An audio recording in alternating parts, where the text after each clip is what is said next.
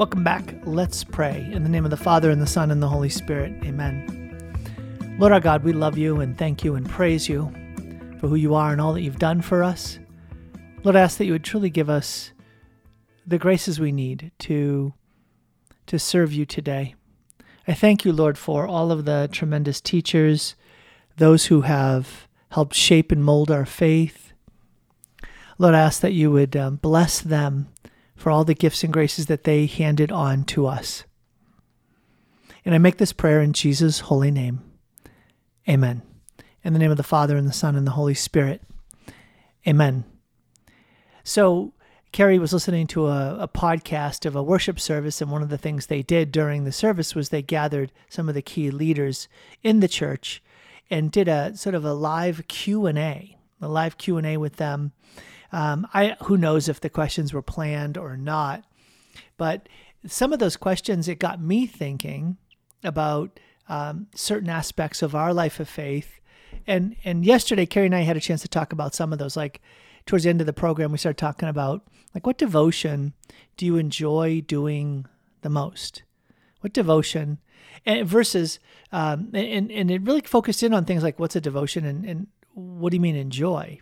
Versus a devotion that's had the biggest impact on your life? Now, that's a really interesting question. That's a different question. Um, last night we went to adoration, and at an existential level, I was tired and uh, it was hard to focus. Um, but it was really interesting because the last five minutes of adoration was really powerful.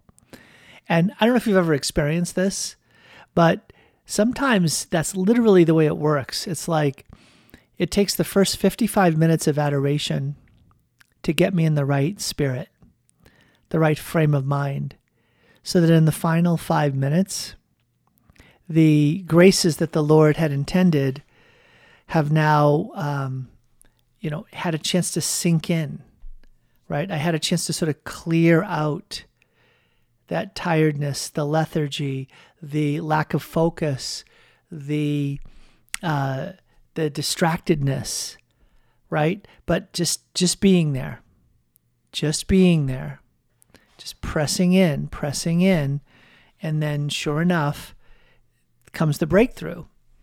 And it was a, it was kind of an interesting breakthrough, nothing so profound, but it, what happened was I began to in the last five minutes, like very specifically, like to the level of the details in my kids' life, like the kids' lives, I began to pray for them.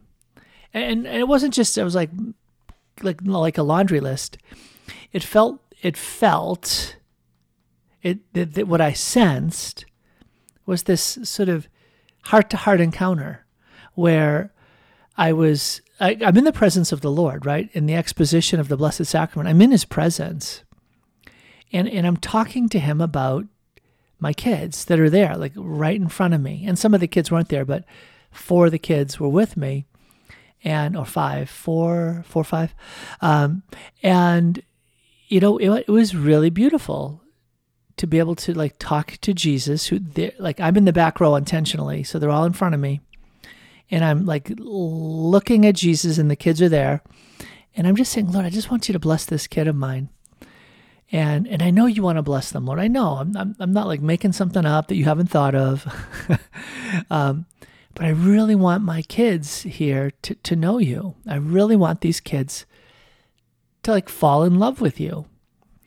And um, I, it was just that kind of like let's call it like heart to heart conversation that I was having with Jesus. And, you know, it's not like it couldn't have happened earlier, but it didn't. It didn't. I was struggling. I was praying on my knees. I, I don't know if you do that, but when you pray on your knees, it's it's a real help to focus. And um, uh, one of the things that I've been inspired to do, believe it or not, by seminarians, is I uh, when I went to um, the uh, Bishop White Seminary here, or it's a minor seminary for so college students, right? A minor seminary um, serving the diocese of Spokane and other dioceses. And uh, I remember going to one of their chapel services. For, I was there giving a talk or whatever, and many of the seminarians would pray on their knees without the kneeler. The kneelers were up, and so they were kneeling directly on the floor. And, and it's just sort of a small act of penance, uh, a small act of discipline, you know, sort of disciplining the body. And and yet I was so encouraged by it. I'm like, I'm going to take that on. And so I do that quite a bit now, um, especially when I'm in adoration. It's a great help. It really is. It's a great help. Well, I, I was also just really moved at you know in this first chunk of time in adoration, maybe the first 15 minutes or so. All my kids were kneeling, and that was a surprise to me because my kids would come in, they would kneel briefly, and then they would sit down. Well, for whatever mysterious reason, my 18 year old decided to kneel the entire time in adoration. And um, I was I was really touched by it, and I was going to let her know that, but she asked me if I noticed it before I had a chance to say anything. Um, she never said why she did it, um, but I don't know. It was just it was kind of moving to me that that she, you know, chose to do that. Um, anyways, it's uh, I have just found that adoration is so transformative when your heart's open, when your heart is in the right place, when you have that sensitivity to God's word. And we just touched upon that yesterday. Didn't get really get more of a chance to, to dig into that, but I, I just thought that was something to uh, that you might be blessed by. Okay, so some of the other questions that I have, I want to dig in with you today. Oh, and just a heads up in the last two segments of the program, I interview uh, Mario Villanueva. Mario Villanueva, he is the executive director of the Washington State Catholic Conference.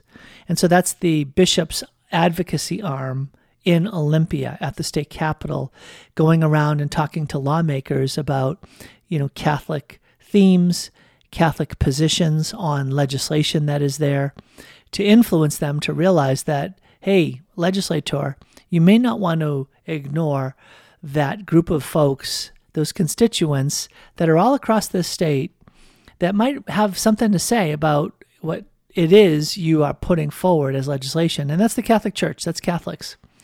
Now, would it be the case? Wouldn't it be the case? Would it be wonderful um, for us to truly be salt, light, and leaven in the world by exercising that role that is ours in the public square and advocating what a beautiful word, right? Advocating for uh, themes of life, themes of justice. And so um, Mario will be on with me in the last two segments of the program to talk about the work of the Washington State Catholic Conference and also to draw attention to the Cornerstone Conference that's coming up at the end of October. Uh, the Cornerstone Conference is something they've done for uh, over I don't know, maybe 15 years. It's been a lot of years. Uh, I remember it way back when, when they first started it. I believe the first one was in Tacoma. And they would have sort of big name speakers come in and keynotes and workshops over a few days. And um, uh, it's still going. It's still going. And so uh, Mario's here to kind of like explore with me some of the aspects of that conference, some of the speakers and themes, and some of the special highlights. Uh, I don't want to give it all away, but it's a really cool interview. I know you're gonna you'll be blessed by it. And remember what I just said. You'll be blessed by it, um, and I know you'll smile because you'll get it if you stick around in the program and you listen to the uh, to the interview. Um, so I'll get to that. Before I do that, though, I've got some questions to ask. Here are my questions. What non-Christian author has had the biggest impact on your spiritual life? What non-Christian author has had the biggest impact on your spiritual life. What about what about what non-Catholic Christian author has impacted your spiritual life the most? What non-Catholic Christian author has impacted your life the most? What ancient Catholic writer has had the biggest impact? What modern writers have?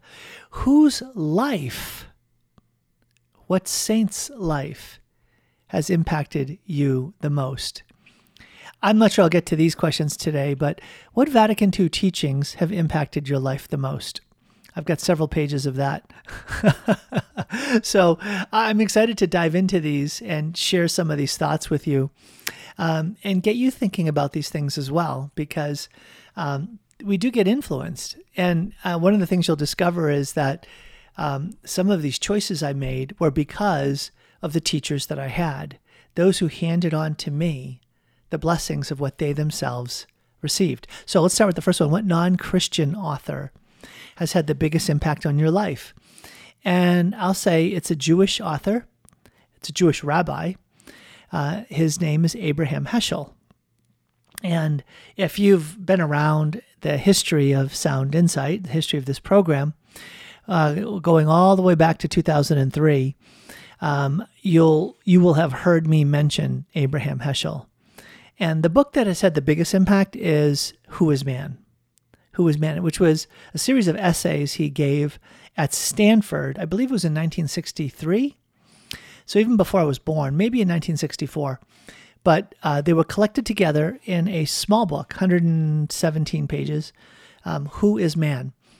Uh, but there have definitely been other books, um, bigger collections of of well, bigger, um, larger books like Man's Search for God, God in Search of Man, sort of a philosophy and theology books.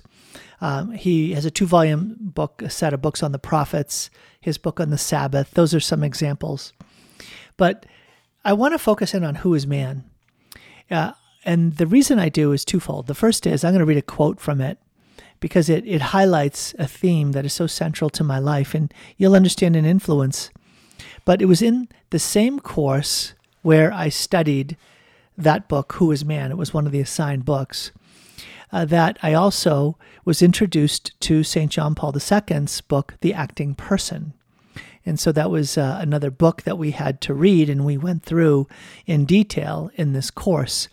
The course was called The Human Person, and it was taught by the priest, the Father Mark Noonan, who was a philosophy professor and later my spiritual director, and a holy priest of God. And say a prayer for him. Because I think about the way that he, in fact, has impacted my life, and it's hard to put a measure on it.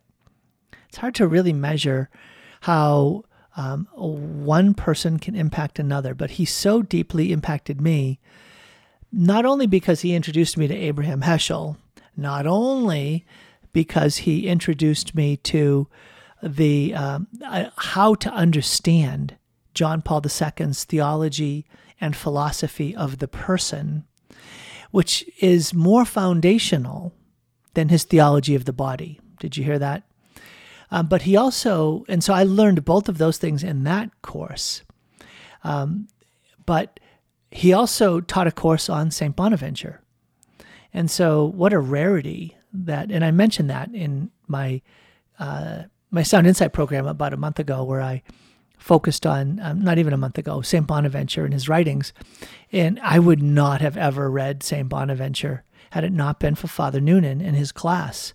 And I took the class. I took the class not because it was studying Bonaventure. I took the class because it was taught by Father Noonan, and his way of teaching was so beautiful. His words were so like meaningful. I, I remember a time when we went to, oh, I went to um, uh, spiritual direction with him, and so I would drive down to the seminary where he was still teaching, and and functioning as a spiritual director and and I would go to spiritual direction with him, and he would normally invite me to pray to start off the prayer, to start off the session. And this one time I said, "Well, Father, why don't you pray?" And he prayed this very very succinct prayer, and it was uh, something like this is a, again a paraphrase. You know, Father, I ask that you would grant Tom and grant us both an attentiveness to your word, that we would be discerning what it is you are saying to us, and that you give us the grace to respond. Amen. And it was a simple prayer, but when he said it, it just sort of like mapped out for me like an entire way of understanding how God communicates to us. And in fact, when I mentioned that to Father Noonan, he broke it all out so simply and cleanly and profoundly that the way we like hear from God and move from hearing into action is by being attentive, discerning, interpreting what God wants us to do, and then taking action. So it's attend, discern, interpret, and respond. And I can't tell you how much that has just impacted my entire life when it comes to understanding being a disciple, reading the scriptures, evangelizing, and so many other things that are just part and parcel of living as a disciple of Jesus. All because I invited him to pray at the beginning of a spiritual direction session. Wow. Back in a minute with more Sound Insight. Welcome back to Sound Insight. This is Tom Curran, and today I'm reflecting on some questions. And uh, I'm still on the first question, which is which non Catholic Christian author, not non-Christian author impacted me the most. And I said Abraham Heschel. And I mentioned that the only reason I even discovered Abraham Heschel is because of Father Mark Noonan, my philosophy professor. And I just want you to hear that for a moment because we I know we can kind of play sort of um, like uh, like Bible bingo with regards to our spiritual life and just kind of go and pick out what's the best selling book or new release or whatever. But so important to have good teachers so important to have trustworthy teachers who shape and mold you by what you read.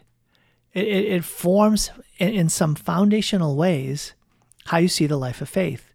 And the authors I'm going to talk about today, these are all authors that have shaped and molded how I approach my entire life and my entire life of faith.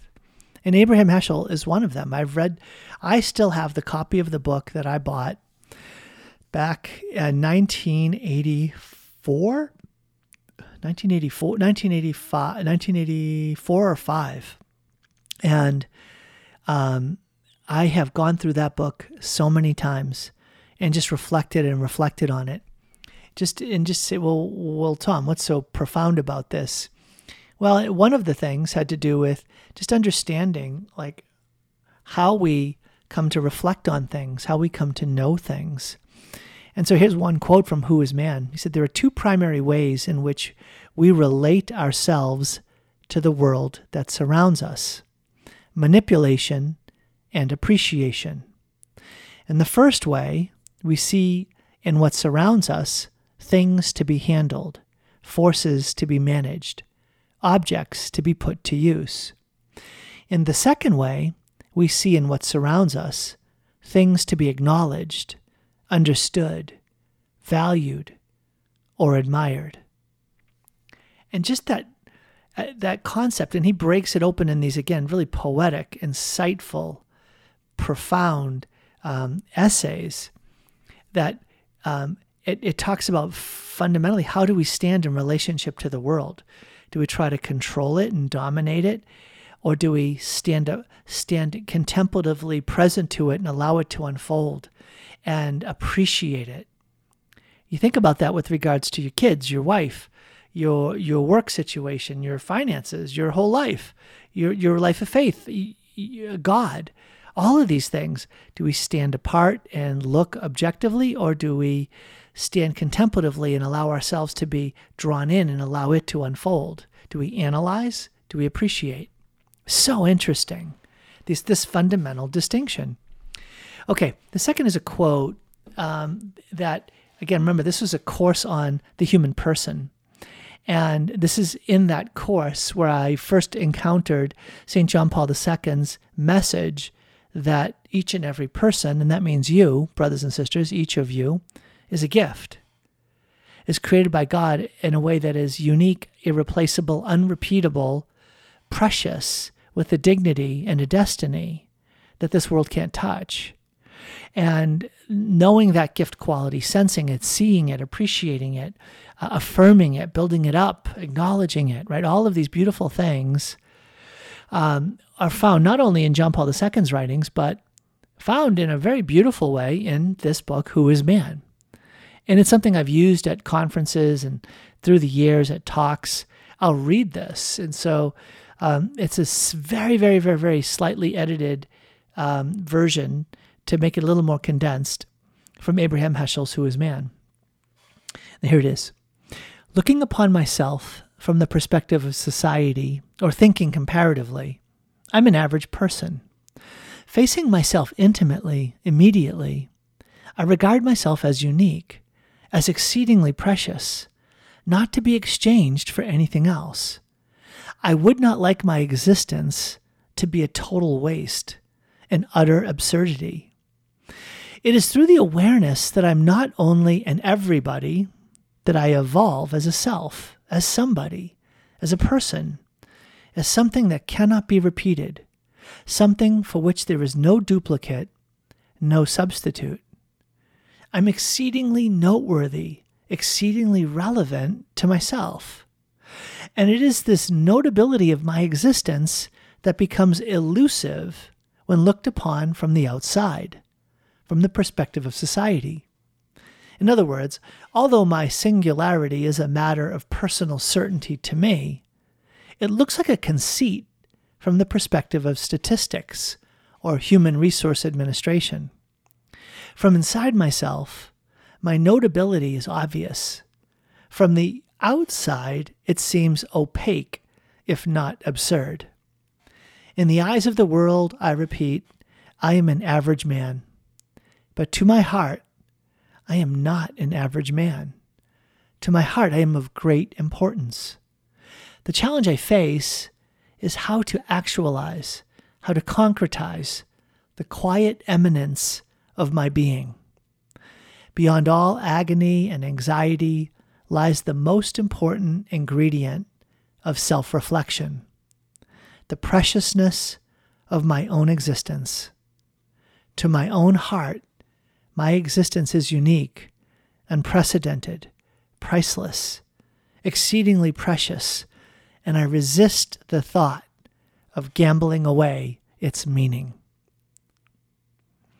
That's Abraham Heschel in Who is Man? Again, slightly edited, but isn't that profound? Do, do you hear the echoes? Do you hear the the commonality of of the themes that are also part of Saint John Paul II's um, philosophy and theology of the human person as gift?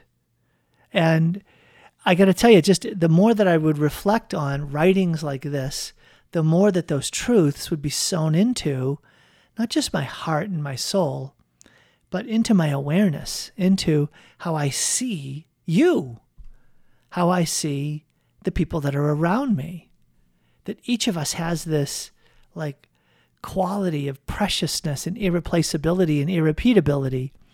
But the temptation is that we lose and squander that awareness and we just end up thinking that you're just an average person What's so special about you? You're just lost in a crowd. And I got to tell you, these are the things that impact like how I see, for instance, God breaking into our lives as an event. The reading of scripture is an event where God breaks through our ordinary awareness, our mundane way of seeing things, and he cracks us open and says, No, I see you. I'm approaching you. I'm drawing you forth. Right? So this is this is like my motto and, and when I was running the nonprofit organization, right? Uh, my Catholic Faith Ministries, it was uh, Mark 3 3, rise and come forward. Rise and come forward, which is what Jesus said to the man with the withered hand in the synagogue. Right? How many Catholics were going to the church? in living a withered hand existence. Living an existence that says, I just have to live with this withered hand existence, not expecting that the Lord can do anything about it, or maybe believing conceptually that the Lord has the power to do something about it, but I'm pretty much lost in the crowd. God has bigger fish to fry. There's so many other things that God can be doing with his time well, if I have this withered hand, I guess this is what he wants from me. And Jesus calls him right out of the crowd, right out of the crowd, and says to him, Rise and come forward. Rise and stand literally in the middle. That's what the scripture says is come and stand right in the middle of everybody else. And that's a striking thing, right? To just to be asked to stand in the middle. And um, when I think about that, I think about the reality that too many of us Catholics grew up in a life of faith that was just basically about following the rules. Do your duty, go to Mass on Sunday, follow the commandments, confess when you don't, and try hard. And when that doesn't really work, try harder.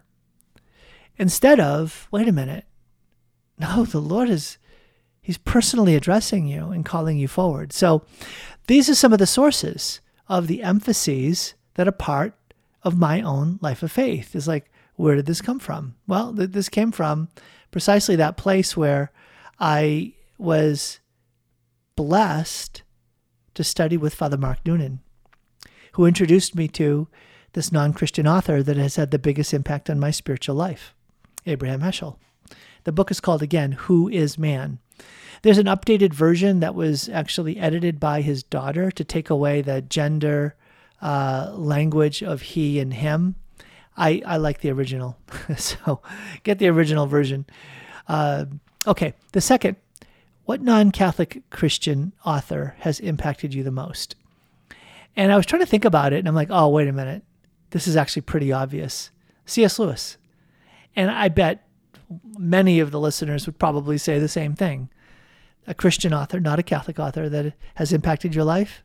I'm guessing C.S. Lewis has done a really, really, really good job of taking that top spot, or one of the top spots. And I began to think, well, what book has impacted me the most? And I'm like, too many. I wrote down too many books.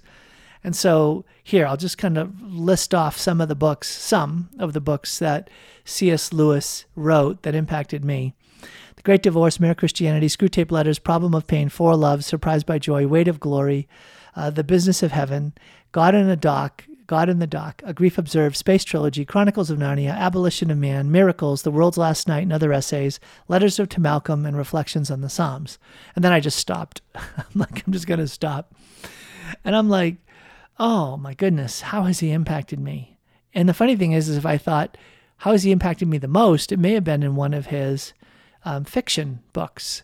I mentioned it before, Perelandra uh, the second book in the Space Trilogy, has had such a profound impact on my life with his description of innocence and sin and temptation, as well as his vision of heaven at the end, is really, at the end, close to the end, is really just like, wow.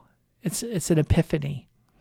Uh, but C.S. Lewis, with so many of his writings, brings such clarity to the concreteness of how to think like a, a follower of Jesus, a Christian, and how to live like a follower of Jesus, live like a Christian. And whether it, I, I actually like his books of essays, like God in the Dock, um, uh, The World's Last Night, and other essays. Um, and uh, I actually like the, um, the the daily reader called The Business of Heaven and um, it just it, it because it touches so many of his other works. But I just want to give one example of a very short essay that had a very big impact. It's called Meditation in a Tool Shed.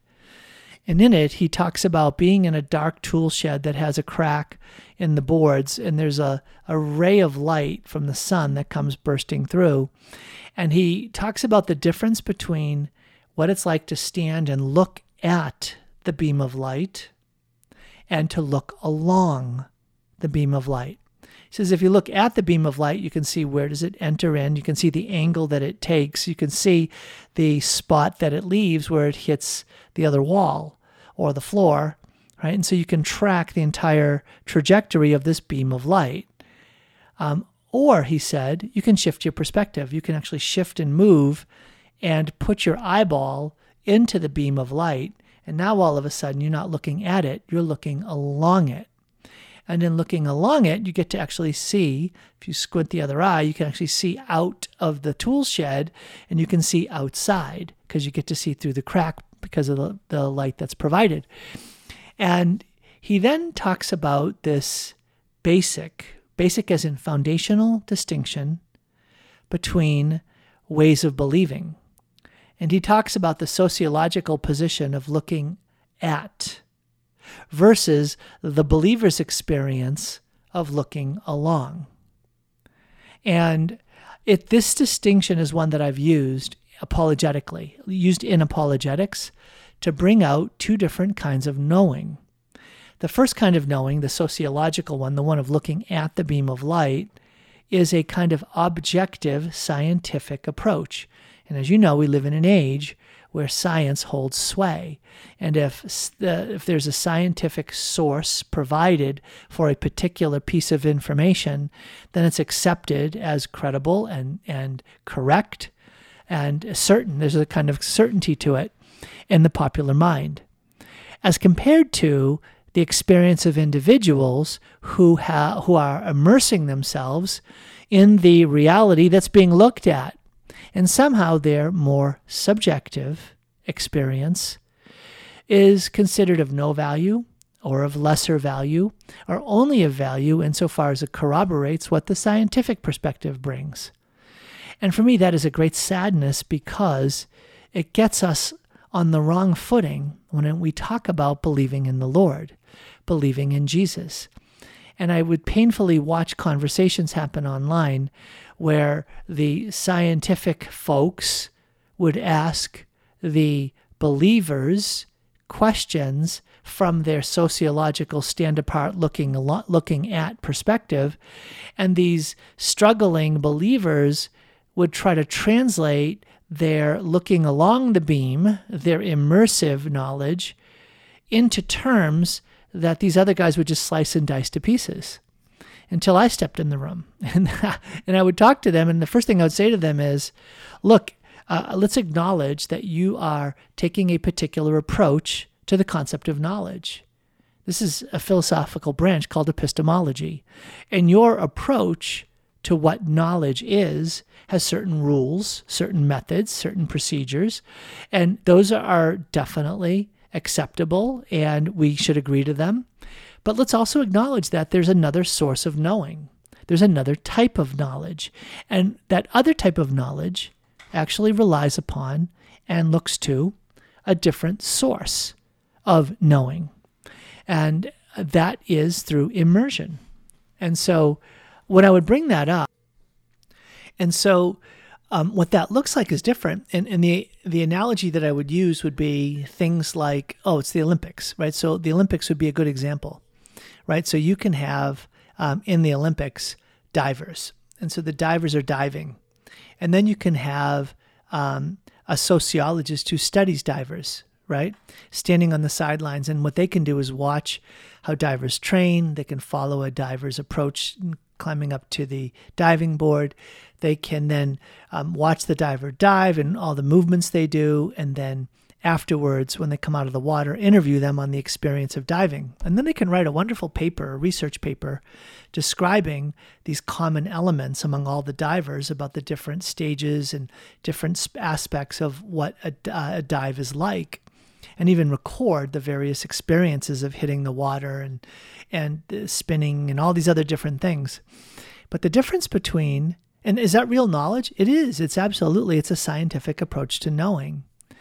And it's not a bad thing, but it can be refined. You can interview more people. You can study from different angles. You can, and so doubt is the is one of the keys to proceeding towards greater knowledge. And that certainty is not something that's ever final. You always have to have room for doubt so that you can continue to refine and come up with better methods of studying and observing, hypothesizing and testing, and then coming up with your solution. That's a scientific approach to knowledge. But when it comes to faith, it's a very different thing. It's like the diver. The one thing about the sociologist of divers has never done is actually dive into the water. So that that scientist, because of their objectivity, actually lacks the experience, lacks the immersion, lacks the experience of actually diving in. And our faith in God is more of a personal knowledge, a personal immersion into a relationship. And that the knowing that is involved there comes from trust. Trust is a very different thing than doubt.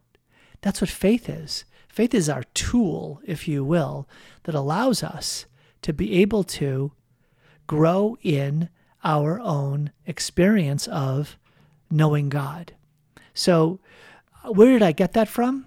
I got that from C.S. Lewis, Meditation in a Tool Shed. He, he put it so simply in just a few pages and it has been so impactful on my own life of faith. So I want to encourage you to think about these authors that have had a big impact on your life and be able to um, lean on them and use them and share them with others. All right. God bless your day.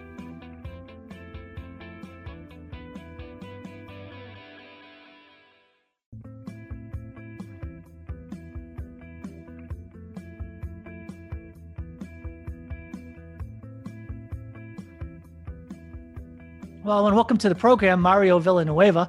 He is the executive director of the Washington State Catholic Conference. Hey, Mario, how's it going today? Hi, uh, I'm blessed. How about yourself? Oh, I like that answer. Okay, who who taught you to, to give that answer? Because I love when who I hear me? folks say that answer. Well, like, how are you? And you say, I'm fine, I'm well, I'm tired, I'm busy. But to say I'm blessed immediately like puts it right into the context of faith and God. So yeah. who taught you that? Well, you know, it's an interesting question. A friend of mine taught me that, who uh, African American man who was not Catholic, but I did ministry with uh, music, and um, you know, we were young men at the time in our twenties, and he would always say that. He would. His name was Prince, and he would always say, "Yeah, I'm blessed. How you doing, Prince? I'm blessed." And uh, that's where I learned it, and that was many years ago. so, are there days when you're like, "Lord, really? This is a blessing. Am I am I really blessed? Do you ever do you ever wonder about that? Oh, of course, of course, yeah. I mean, you pay attention to your surroundings, and some days are not that great. You know, and it's a challenge, and and you know, the blessing comes from the fact that we trust God, right? So He's immovable. He's He's constant. He's He's immortal. He's He's eternal, and uh, so as long as as long as we focus on Him, of course, we're blessed because He is where the blessing comes from. Amen. Well, and I think one of the beautiful things is that when we get blessed it, it's a very natural outflow to want to be a blessing. And, and I think that's probably a beautiful way of describing the work of the Washington State Catholic Conference. If I just had to use that very language, um, you're the executive director overseeing this advocacy arm that you bring together the bishops of the state of Washington right. in a very important work. Um, give me a way that that you've seen the WSCC being a blessing in in recent months. Yeah, you know, uh, of course, I think, in my opinion, we see that every day. Uh, some of the matters that we attend to are not, you know, um, matters that are popular or that all Catholics agree with. But what we do try to focus on is, you know, the, the matters in policy and legislation that uh, have a connection to Catholic teaching. So, you know, whether it be the environment or respect life or things like you know, death penalty or assisted suicide or Catholic schools or Catholic healthcare. Where I see the blessing coming is that uh, really our job is, is, is, fairly straightforward. We don't, the WCC does not promote its own policies or, or opinions. We look to the teaching of our church, to the teaching and leading of our bishops uh, invariably. So, how can I say we've been a blessing. Um, you know, I think one instance was, for example, House Bill 1141 last year was focused on a, a, expanding assisted suicide in Washington. And through our advocacy work, our newsletter, which um, Adrian Joyce on our staff promotes and does, um, we were able to reach out and get responses from about 1,500 Catholics who called in and wrote in to their uh, legislators who were of influence on this bill. And there was a, a large swell of response of folks being opposed to expanding uh, access to, to, to assisted suicide. That, that, that, that is just one. Um, and, and, and, there are many other instances. We, we do policy and legislation, but also special projects like Cornerstone. Uh, it's a lot of work and, and we are at it and we love it. Uh, but you know, it's really a call. Uh, the, the, the, the theme is forming disciples for life and justice. And so that can conjure up, you know, there are some in our church who are very tuned into life matters and some that are very tuned into justice matters. So how do we bring our church together uh, to advocate along the spectrum of things that our church cares about and that our teaching talks about? I'm talking today with uh, Mario Villanueva, the executive director of the Washington State Catholic Conference. Uh, Mario, your website um, says what we do is give we um, we are a voice to the voiceless. Mm-hmm. I just love that to promote the dignity of every human being. Yeah. And I know that in order to do that, to be a voice for the voiceless, you have to form disciples so that we know how to do that. right? How do how do we actually become disciples that know right. how to stand for the gospel of life? How do we how do we become disciples that that are missionary disciples that bring justice into our communities, salt, light, and leaven, right? right? Those are just such powerful, powerful themes. So you've done the Cornerstone Conference, Cornerstone Catholic Conference now for for a number of years, and um, uh, I'd love to know. Just can you remember like a favorite speaker, a favorite happening, a favorite event that really impacted you? Yeah, thank you for the question. You know, actually, um, my starting with the WCC was in September of 2019. So that there was a Cornerstone conference that that October. That was actually the first conference that I'd, I'd ever gone to. I'd, I'd heard of it. I was attracted to it. I wanted to come to it in in the different previous conferences, and um, and and wasn't able to until I became director. But I think, but I think um, just the, you know, as I heard about it, uh, just the thought of it, you know, bringing Catholics together in a way to celebrate our faith and in a way to look at how can we grow um, as, as, as advocates and as Catholics and as people who are willing to, to live our lives out in a way that is meaningful and, and, and is demonstrated, uh, you know, by those who can see how our lives are lived out. I was just always attracted to that. And so to be part of this now, uh, leading on it for the bishops and trying to do our best to put together a good conference that meets the interests of so many Catholics across the spectrum of interests. Uh, to me, that's that's exciting, and and uh, you know, I think I think we all know that our church, you know, around the world is facing so many challenges, and and day to day, um, you know, the bishops are faced with a myriad of challenges, and they're not simple, and things are uncovered, you know, day to day that that continue to be challenges. So I think God calls His church not simply to stand by and say, "Gosh, I hope those, I hope those bishops and the Pope figure it out." You know, no, no, no. We, you know, we're called to grow and to learn and to be advocates ourselves and to be to be out there living our faith in in in our personal lives, of course, but also in the public square. The church calls us to do that, and so to to be equipped, informed, and have our consciences formed to be better better advocates in that way, I think, is is part of the call of the conference and of the WCC.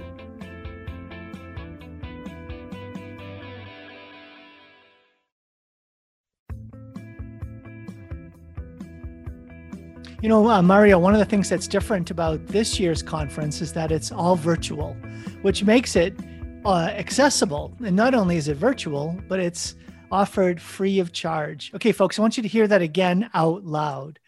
It's a free conference that you can access wherever you are. Now it's happening on uh, on Saturday, October the 30th. And so um, it's accessible wherever you are at home. If you can get access to the internet, you can get onto their online platform. You can register. I know they're encouraging watch parties. You get together with some other folks. And I know that's one of the real great blessings of conferences is that you hear very motivating speakers and then you want to be able to talk about it with people. And so I love that idea. So, first of all, that is amazing that you all are pressing forward with the conference and to be able to make sure it can happen, everyone can join online for free. That's a beautiful gift. How did you guys like come to that decision to say this is how we have to do this? Yeah. So the planning on this has been for for over a year. And as COVID-19 set in, and everybody adjusted, you know, with work and virtual, you know, meetings and doing work from home and so on and so forth. We, we, we did the same thing. And so because of that, we had to think about the safety of people and, you know, what, what, what could we do with Cornerstone? Uh, it appeared, it appeared at the time over a year ago, you know, that, that um, doing something in person was not going to be likely. So we actually started attending different conferences the Respect Life National Conference and so on, other meetings, just to see how that was done. And uh, it looked like it was doable. It's not as good as being in person, but it, it, it appeared that, that conferences that, that uh, could be done well and that had, had good content and that were meaningful to the people that were attending, uh, that, that, that, that was possible virtually. So um, you know, we had to make a decision, you know, back late last year to go ahead and go virtual. So we did. You know, the bishops were supportive of that. And so um, everything has been kind of leaning into that. Now, now with vaccinations being where they're at, like in Washington, I heard today officially that we reached the 70, 70 or actually nationally, uh, we reached the 70% um, goal that the current administration had. Uh, you know, that notwithstanding, uh, there is some mobility now. Churches are opening up. There's mass. Uh, folks are, you know, vaccinated to sit in vaccinated sections. Some folks who are not so uh, ready to get close to folks are still in distanced and masked up sections and so on and so forth. Um, but uh, and that's when we we thought, well, you know, watch parties, uh, watch parties would be good. And actually, the bishops were were pretty supportive of that month months ago. And so um, doing a mix and and the logistics and the you know the the technical kind of details of this have been have been have been sizable. Uh, you know, uh, all the presentations are are going to be recorded, so we have to kind of make sure that the dynamics for that and the technical piece for that is done correctly. Uh, there are going to be live Q and A sessions, but they're going to vary in how they function for workshops, for uh, main presenters, for the bishops. There'll be different ways that that can be pulled off. The platform that we're using is um, a platform called On Air. And so we, we took it we took it for a spin before we actually committed to uh, to the virtual platform. And so we were able to kind of go through and see how it functioned, how you got in and out of sessions, and we think it's going to work well. Uh, and so so um, yeah, that's that's kind of the background on on the virtual. Um, and, and, we're doing a few things that are a little different. Uh, we're having a little more music. We have two guest um, musicians who are Catholic and who do sizable ministry in their own in their own rights. Um, Pedro Rubalcava, who's with OCP, uh, is is a, a, dynamic presenter and teacher and musician who's going to do music in English primarily.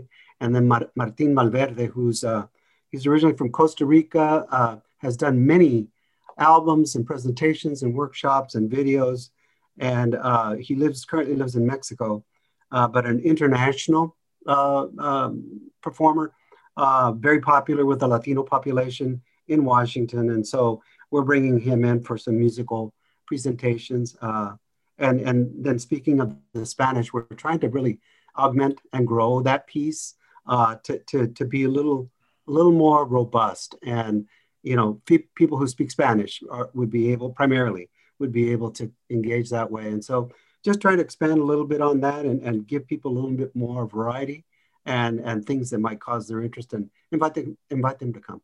Um, you know, you mentioned the, the, the, free nature of it. So, so for folks that are listening, please, eh, you know, it's going to be a dynamic uh, agenda, um, good presentations all the way around in terms of our main presenters, uh, the bishop's panel. Uh, we're going to have a session where there'll be a ministry uh, workshop presentation where folks talk about what they do uh, and how, how to do it and how that can lead to advocacy. So we want to keep that connection. And, and you know, there's going to be a holy hour on Friday night in Spanish and um, some very good uh, orientations that people want to want to kind of go through a test run on, on air and figure out how to use that ahead of time. You know, they'll be able to do that. And so we think we've got a good lineup and uh, an exciting, exciting conference. So again, that's Mario Villanueva joining me today in Sound Insight. He's the executive director of the Washington State Catholic Conference. And I want to give you the website to go register. It's wacatholics.org. W-A as in Washington, W-A Catholics, that's an S at the end, dot O-R-G, W-A Catholics dot org. I'll give that out again at the end of the interview. Um, Mario, as you uh, think about the challenges that we're facing right now and this idea of promoting the dignity of every human being, how important do you think having these inspiring teachers and voices, being able to access the bishops on a panel to be able to get them to share their insights, how much of a um, just to call that word a blessing again, mm-hmm. um, have you found it for people in past conferences? You mentioned in 2019, you, came out of that one and uh, taking on this role. I know that the speakers that you've had from the past have had powerful impacts on helping move people. Because sometimes, right. you know, and, and we go to events and we hear things and we take away just information. But I see you've got Monsignor Ray East coming. Right. That priest knows how to move people. Yeah. You have Father Spitzer coming. He knows how to move people. Right. And so I just think that um, one of the things that I don't know how intentional you were about designing this, but you've got some high powered movers that you have lined up for the Cornerstone Conference coming up on October the 30th. This is Saturday. It's free of charge. wacatholics.org to register. Was that part of the design, Mario? Well, you know, I've got to give Adrian a lot of credit for pulling together a very good team, uh, folks that were advisors on putting together the agenda. They're from across the state, um, from the different dioceses. And so, you know, I think with their involvement and wisdom, of course, a lot of prayer, you know, praying about what to do. Uh, you know, Father Spitzer, uh, bringing uh, him in, uh, his his workshop is called "A Case for the Inalienable Rights of the Preborn." If that doesn't draw your attention, I don't know what does. You know, Gloria Purvis is another speaker who's nationally known, and uh, does her own podcast now. Her her title is "What Do the Racial Justice and Pro-Life Movements Have in Common?" So again, trying to bring that that that unity. You know, too many times I think we can see that folks focus on one thing or the other, almost to the exclusion of, of the entirety of church teaching. And of course, you know, this conference encourages us to look broad, broadly. And yes, you can have your area of interest, but but there are others who are your brothers and sisters that move in other areas. Um, Gloria Brenda Noriega, she has a presentation uh, in Spanish. It's called Amarás al prójimo como a ti mismo. ¿Y quién es mi prójimo? So you you love your neighbor as yourself, but who is your neighbor? So you know that's kind of that's kind of the uh, title of her uh, of her theme. Um, uh, Father Agustino Torres, who's a dynamic Franciscan priest who was from Texas, but you know he does a lot of ministry around the, around the country and based in in uh, back east. Uh, he his title is catolicismo y colonialismo, la verdad y las enseñanzas de las iglesias. So Catholic, Catholicism and colonialism, the truth about the teachings of the church against slavery. So, so you know, the, the wisdom of the team that Adrian was put together uh, to advise on the to advise on the on the uh, conference and and you know the collective kind of prayer uh, you know, what we want to do is serve the people of God. What we want to do is be be present and timely in the information that goes out and the teaching that goes out, and with the empowering of the Holy Spirit, you know, on that to give folks uh, encouragement and to give folks a sense of being inspired to go back to their homes and their parishes and where they live and where they work and breathe and do God's work as Catholics.